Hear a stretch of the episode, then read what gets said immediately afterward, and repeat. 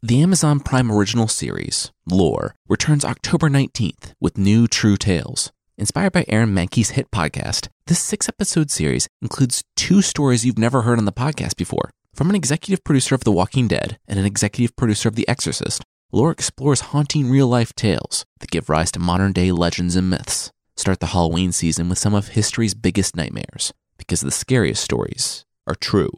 Season 1 available now. Watch the new season of Lore October 19th, only on Prime Video.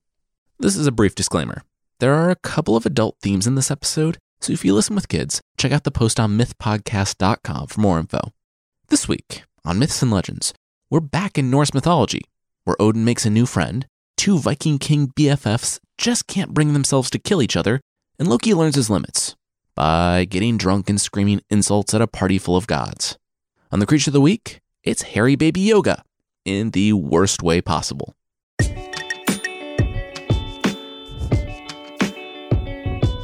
This is Myths and Legends, episode 125 Bound.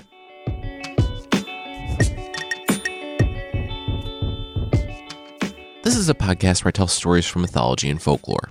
Some are incredibly popular stories you think you know, but with surprising origins.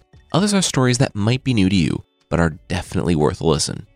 Okay, so we're back in Norse mythology at last. This time, it's with a true Norse myth tale that I haven't used before because it didn't really fit into our narrative. It's not part of the Prose Edda, that book by Snorri Sturluson that contains almost all of what we know about Norse mythology, but it's part of a later saga. Think of it how, like, after Sherlock Holmes died, Sir Arthur Conan Doyle published extra stories, but framed that Watson was digging through his papers and, oh, found so many extra stories he had recorded from his time with Sherlock, but forgot about. It's like that. This one was compiled by some Christian monks, and it really shows. The Christians at the time seemed to want to have their cake and eat it too. They wanted to tell stories of Odin, Freya, Loki, and Thor, but there was that little tiny sticking point about them being gods. So the Christians just took that away. Instead, Othin was just a king of a land called Asgarth, a heathen land. And now that that little detail was out of the way, they could proceed to tell a story that sounded exactly like Odin, with all of his god powers and abilities. So today's story takes place between the time Othin, I'm just kidding, I'm not going to call him that, the time Odin sacrificed himself so he could see the runes and learn magic. And after the death of Balder, but before the binding of Loki. Now, the Norse universe is divided into nine worlds. We, the humans, live on Midgard. Elsewhere, there are three main groups of beings that are about equal in power the Aesir, the Vanir, and the Jotnar, or the Giants. The Aesir rule the universe from Asgard, and they're led by Odin and his son, Thor.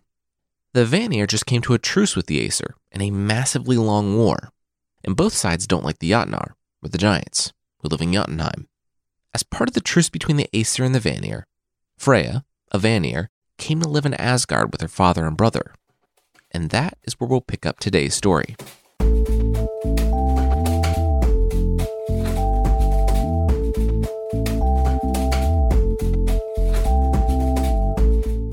Freya watched as Odin rose from bed and smiled.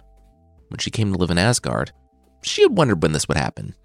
She had seen the glances and Despite his ruthlessness and genocidal tendencies, she decided to see how it would be.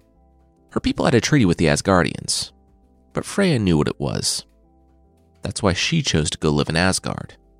Then, when Odin sacrificed himself to see the runes, he became the most powerful being in any of the nine realms. Freya was unattached, so if he was into it, why not? Sure, he had a wife, but it didn't seem to bother him, so it didn't bother her. And oh my gosh, why is he here? Odin looked down at the sentient head he had picked up off the floor.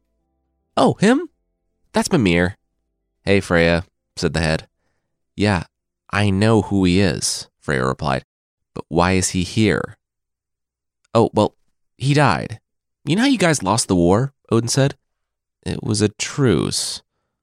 Mmm, semantics, the Allfather said with a smirk Well, Mimir and Heinir were the Aesir that were sent to live with Vanir, as Freya, her father, and brother had been sent to live with the Aesir. Well, they were so impressed by how handsome Heinir was that they made him their chieftain. Freya rolled her eyes. No wonder her people lost the war. Anyway, the issue with Heinir? He was pretty, but he was dumb. He did well when the wisest man in the nine worlds, Mimir, was whispering into his ear.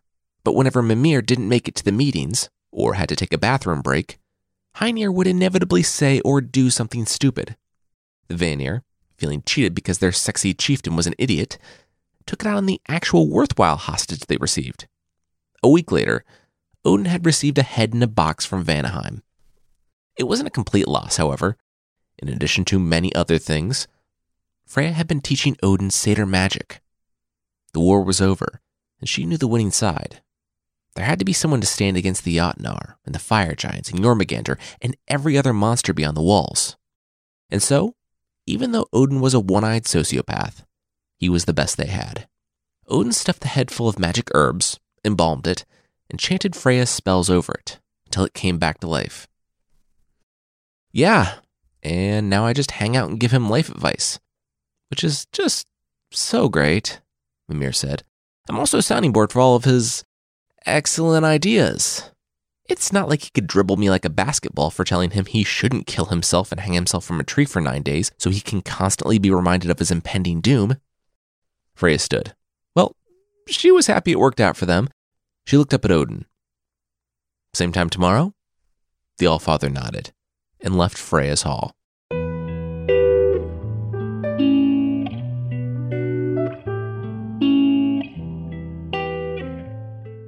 Freya sat relaxing in the courtyard of Folkvanar when she heard a hammer ringing off in the distance. She stood and followed the sound until she found herself wandering in the forest, looking on what appeared to be a sheer cliff face. Still, the sound of hammers and laughing called out from within. Freya knocked, but nothing happened. With a shrug, she returned home. It was a couple weeks of near daily visits to the forest until, one day, she arrived to find a door to the darkness open Freya ducked low and found that the deeper she went, the warmer it became, until she was looking on the cozy forge of four dwarves. Immediately, they fell to the floor and lay prostrate. Get up, she told them. Why did they do that? Uh, the, the beatings? The lead dwarf replied. The others nodded in unison. Freya shook her head. She wasn't an Aesir. She wasn't going to beat them. What were they doing? Did they live down here? The dwarves replied that yes and no, it wasn't by choice. Odin kept them down there to make stuff for him. The rock opened up at the top for them to see sunlight now and then, and emptied the chamber pots.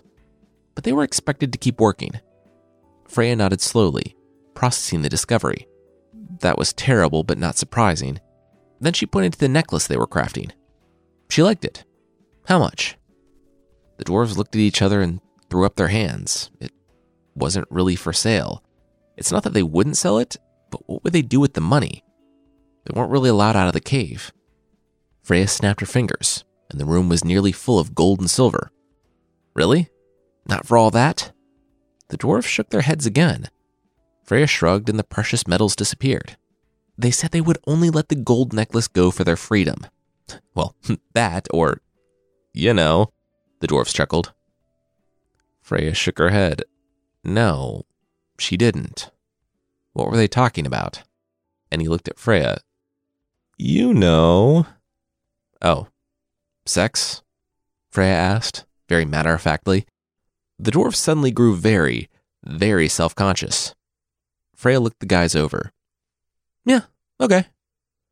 The dwarf's eyes widened. Wait, what? Freya explained that she was the goddess of love, sex, beauty, magic, and a lot of other stuff. But most importantly, she wasn't an Aesir. She was a Vanir. And she didn't share the same hangups as these guys had when it came to that. So sure, the cave wouldn't close for a few days, right? So tonight she'd be by for eeny, meeny, miny, you, she said to the dwarf, who proceeded to faint.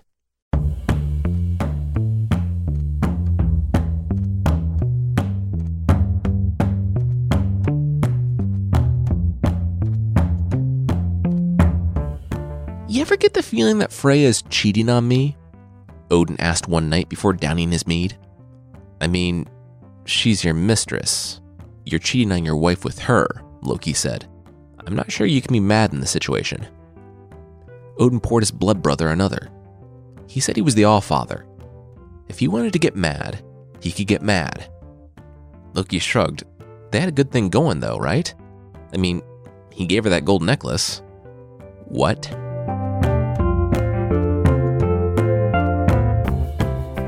Twenty minutes later, Loki was a fly, buzzing along to Freya's house.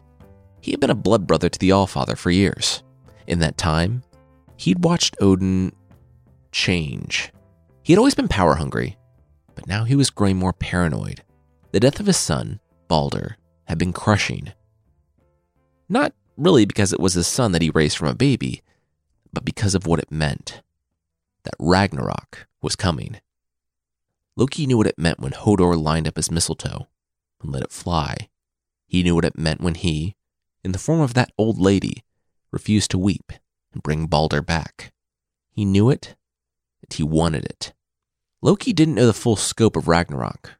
He caught bits and pieces of it here and there when Odin talked about the world's burning and ending.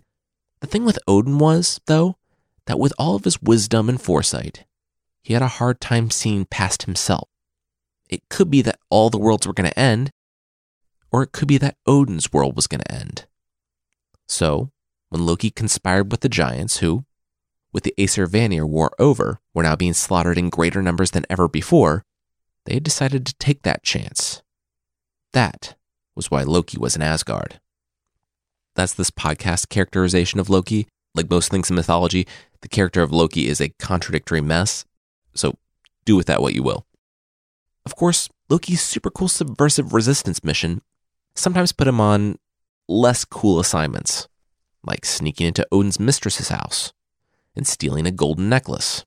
After zooming around Folkvanar half a dozen times, Loki finally found an opening. He shrunk to the size of a fruit fly and crept into the hole. As he approached Freya, he could see she was wearing the necklace. He hovered in the air above her head and, in a moment, popped into a flea that dropped into her clavicle. He walked the length of the gold necklace, but, of course, the clasp was on the back. He rolled his little flea eyes and climbed up her cheek. Bite, bite, bite, bite, bite, bite, bite, bite, Loki said, before he saw the shadow of Freya's hand rising up to greet him. He dove off her cheek and onto her pillow, just in time for her hand to scratch her cheek. She stirred and rolled over. Loki smiled and found the clasp.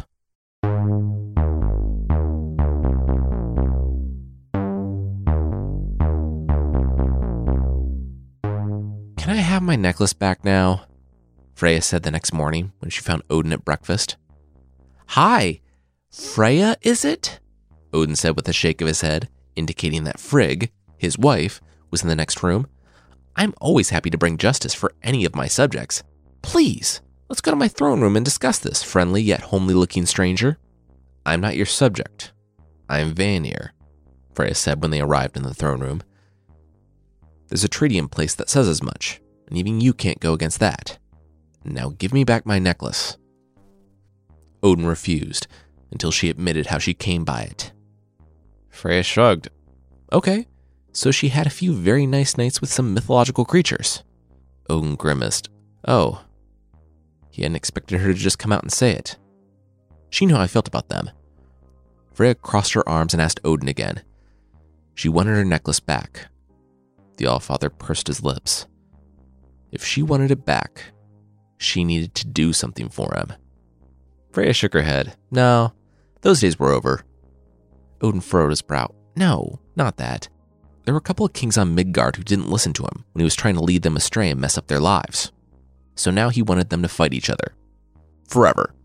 Or at least until Ragnarok, if that was going to happen.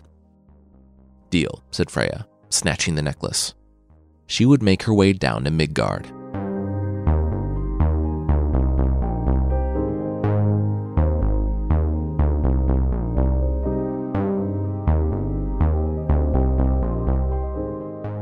We'll see what Frey gets up to on Midgard, but that will be right after this. All right, now back to the show.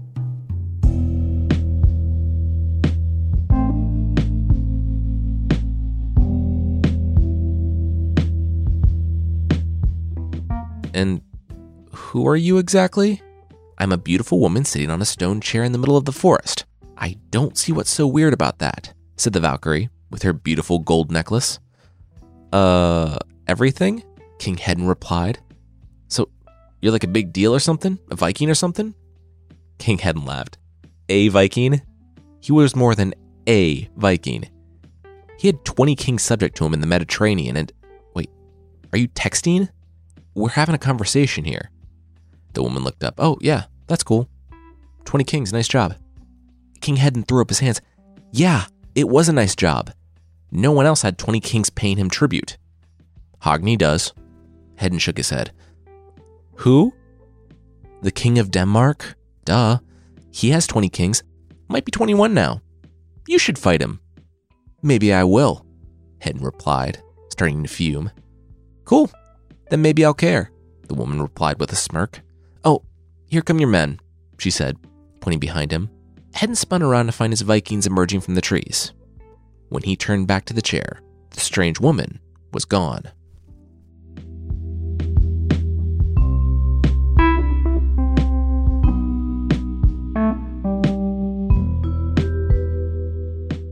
Well, great. They're best friends now, Odin spat. What? Freya couldn't believe it. Odin nodded. Yep. Freya was supposed to get them to fight forever, but now they were best friends. And Hedin was even staying at Hogni's house. Hogni had left Hedin in charge of his entire kingdom while he was out doing Viking stuff. Great job, Freya. Top notch work. Freya sighed. She had sworn an oath and she would see it through. They would be fighting before the year was out. Odin nodded, still glaring at Freya. I've got my eye on you, he said in a menacing tone. Get it? Because I only have one eye. Oh, she's gone.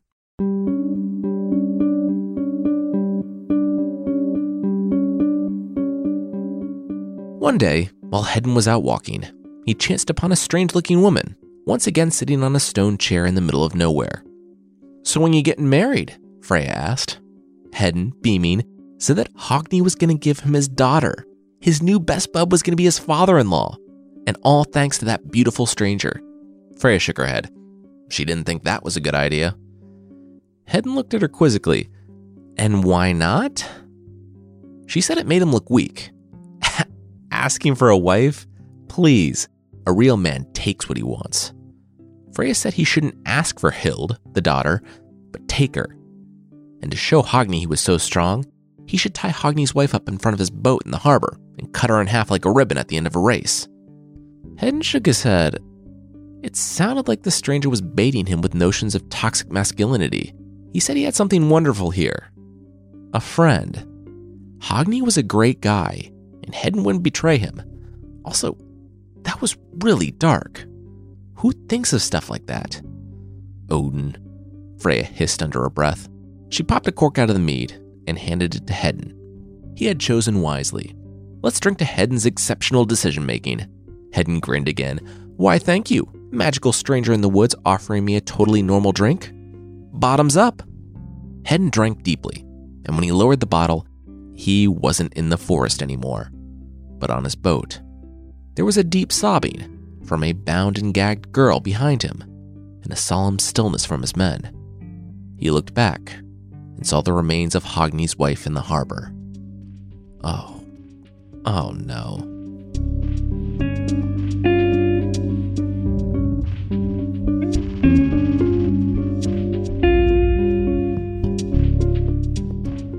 Hey, sorry about all that, Freya said to Hedin. It wasn't really my call.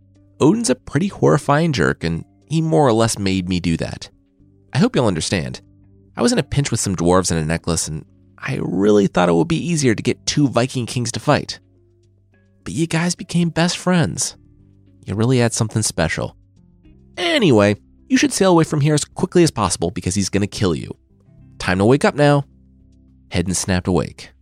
That was when he heard the yelling.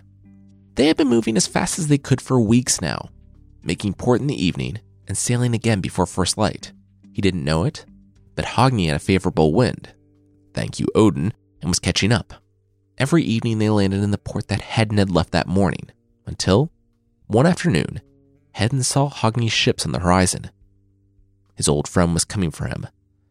There was only one thing left to do. As Hogni and his Vikings approached, he saw Hedin waving to him from the beach. He had all of his men behind him, and all of them were pointing to their weapons sitting on the sand.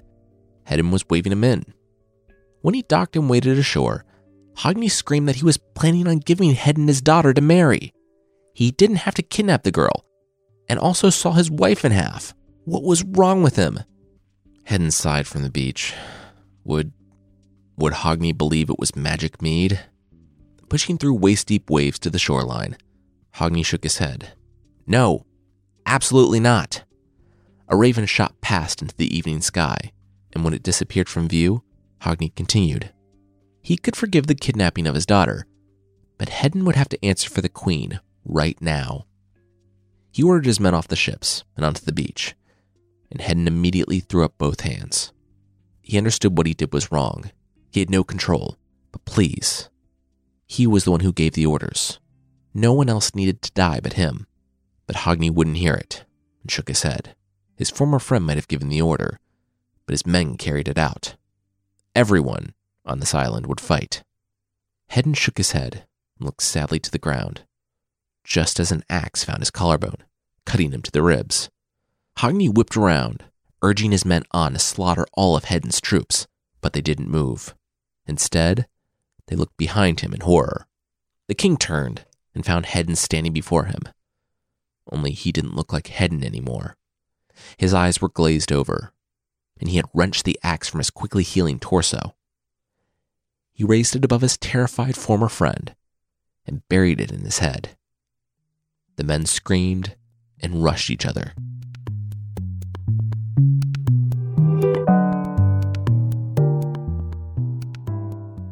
Why did you do that? Freya asked as the pair watched the armies of the two Viking kings kill each other and rise over and over again. Uh, cause it's hilarious, Odin replied with a smile. There's nothing on Netflix, and also Netflix won't exist for 1500 years. The kings were friends, and now they're killing each other. It works on so many levels, it's hilarious. Freya rolled her eyes and left Odin to his afternoon entertainment. Sometime later, Loki blinked awake, his head pounding. The sun was so bright. Then someone blocked it for him. Oh, thanks. He opened his eyes a bit wider to see who blocked the sun for him and saw the form of Thor standing over him. Hey, buddy, if you wouldn't mind standing there for about three more hours, I'm just, I'm really hungover. Wait. Oh no, Loki said remembering the dinner the night before.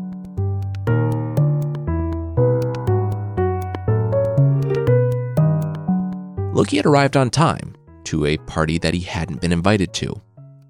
It was at the house of Aegir the Aesir, whose parents evidently had a sense of humor. Loki had long since learned that if you looked like you were supposed to be in a place and you carried yourself with authority, people usually let you through. That was not the case with Eldir, Aegir's servant slash bouncer. He put his hand on Loki's chest and stopped him from walking in the door. Loki had looked up, asking what he thought the man was doing, because he surely wasn't keeping a blood brother of Odin from the feast. Eldir looked the wiry Loki up and down. Yeah, that was exactly what he was doing. They were in there talking about their weapons and the next stages of the war against the giants, and Loki wasn't invited. For a long time, Loki had been feeling as if he was an outsider among the Aesir even since before he refused to cry and bring back Balder.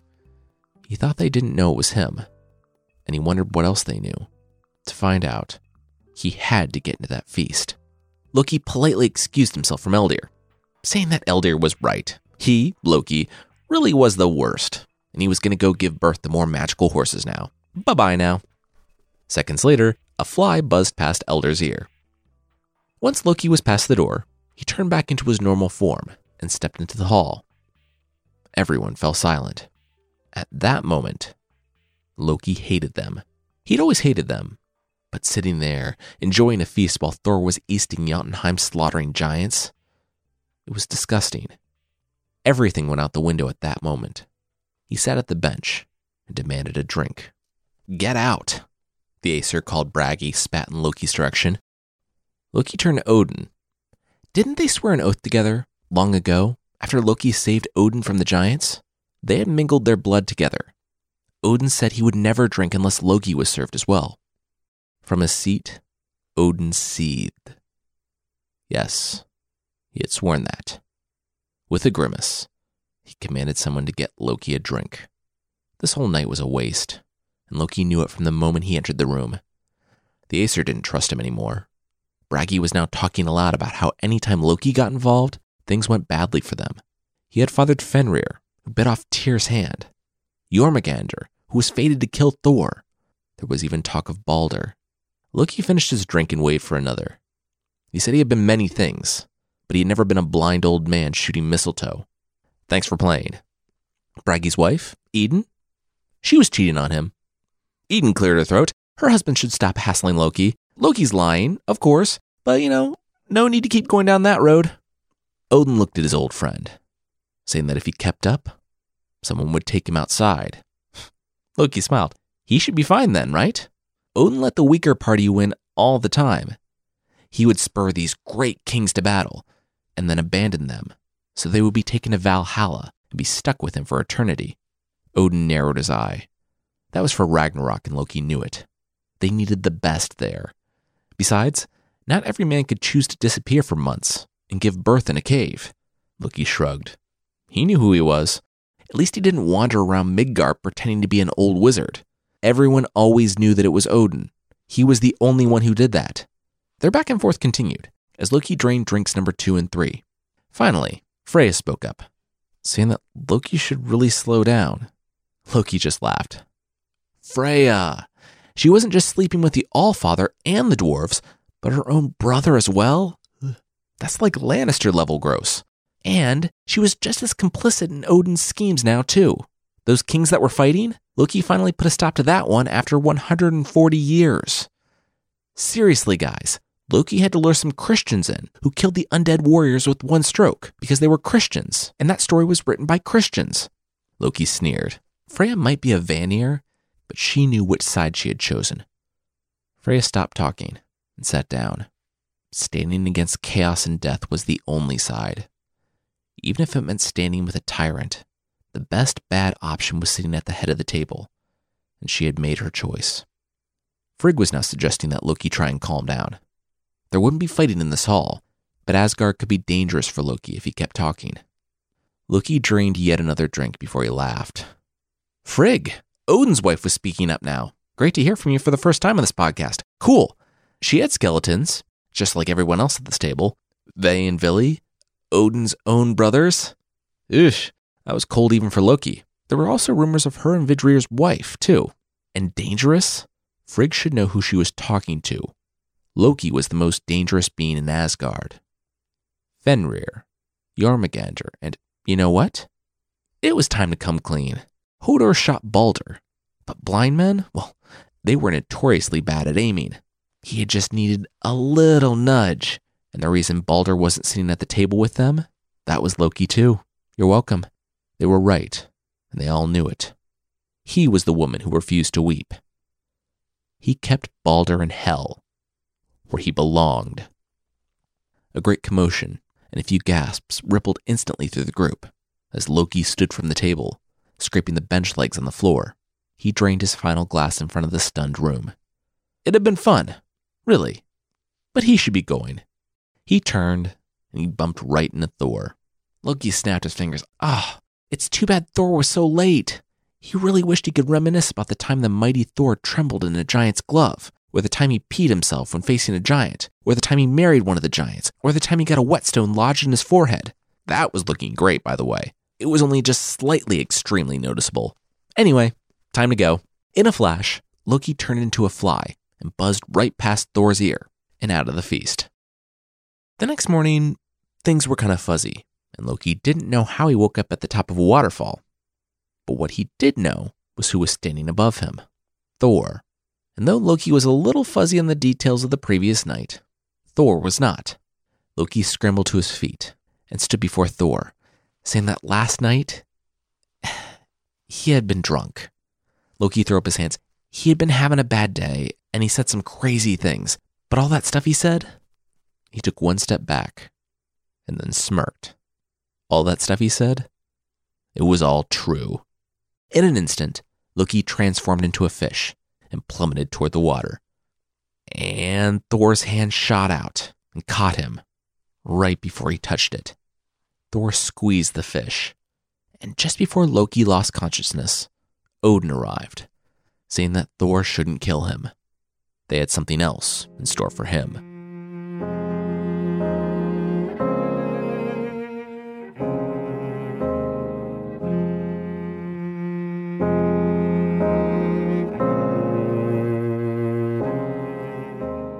As we know, the binding of Loki gets very dark very fast.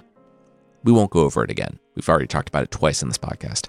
The Aesir murdered his son, Narfi, and bound Loki up with his entrails before placing a snake over his head to drop poison on him forever until he breaks those bonds and starts Ragnarok. That's where we're going to leave the story for today. I love the Norse myths, and as I was looking back, I realized that we never really connected the dots between Loki not weeping for Balder and him being bound and we introduced Freyja as Goldgreed the Witch a while back, who came to Asgard as a hostage to the Aesir Vanir War. But we never really explored how she came to essentially be one of them and fight 100% on their side at Ragnarok.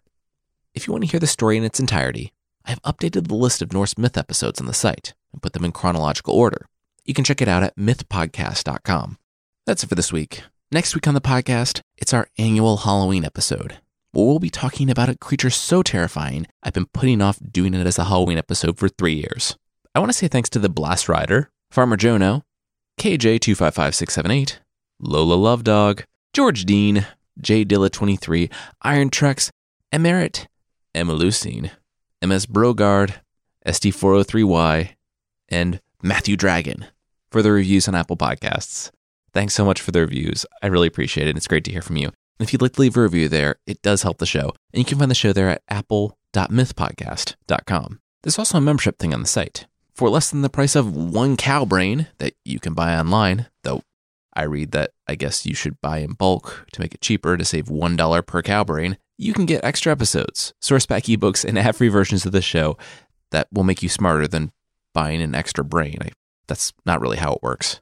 To get more information on the membership, and not cow brains, check out support.mythpodcast.com.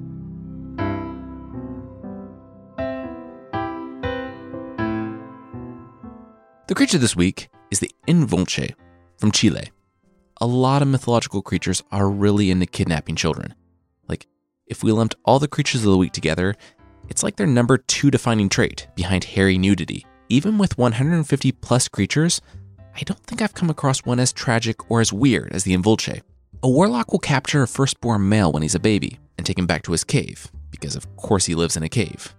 The cave is only accessible through a lake, too.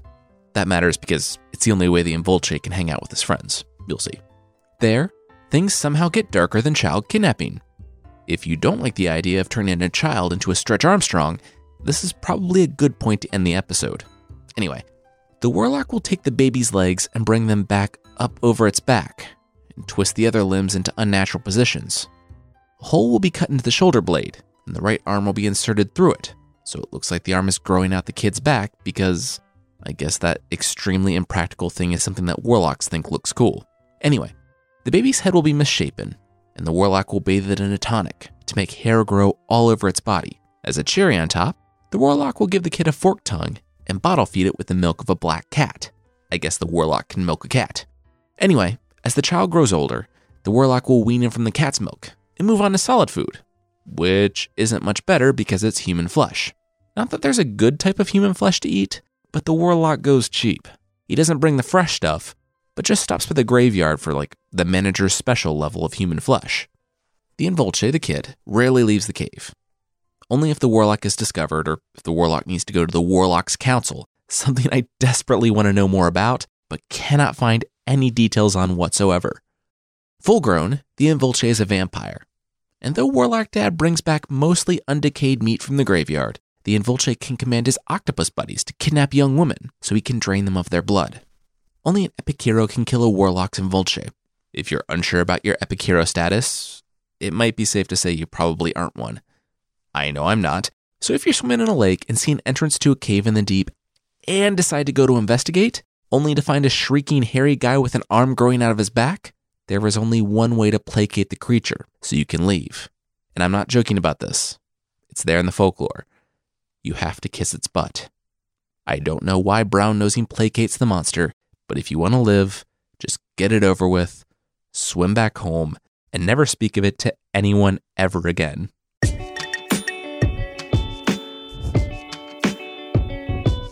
That's it for this week. The theme song is by the band Broke for Free, and the Creature of the Week music is by Steve Combs. There are links to even more music in the show notes, and support for today's show comes from Empty Faces, a monthly subscription that sends you cryptic clues, objects, and ciphers that you can use to solve a mystery in real time. It's a fun surprise on your doorstep, and you want to start solving the mystery from the moment you open the box. Everything you need is inside. It's really fun. Right now, just for our listeners, you can go to emptyfaces.com slash legends for 10% off your first box. They only accept 200 members per day, so hurry to take advantage of this offer. That's emptyfaces.com slash legends for 10% off your first box. emptyfaces.com slash legends. Today's episode was hosted and written by me, Jason Weiser, and the story editor was Carissa Weiser. Thank you so much for listening, and I'll see you next time.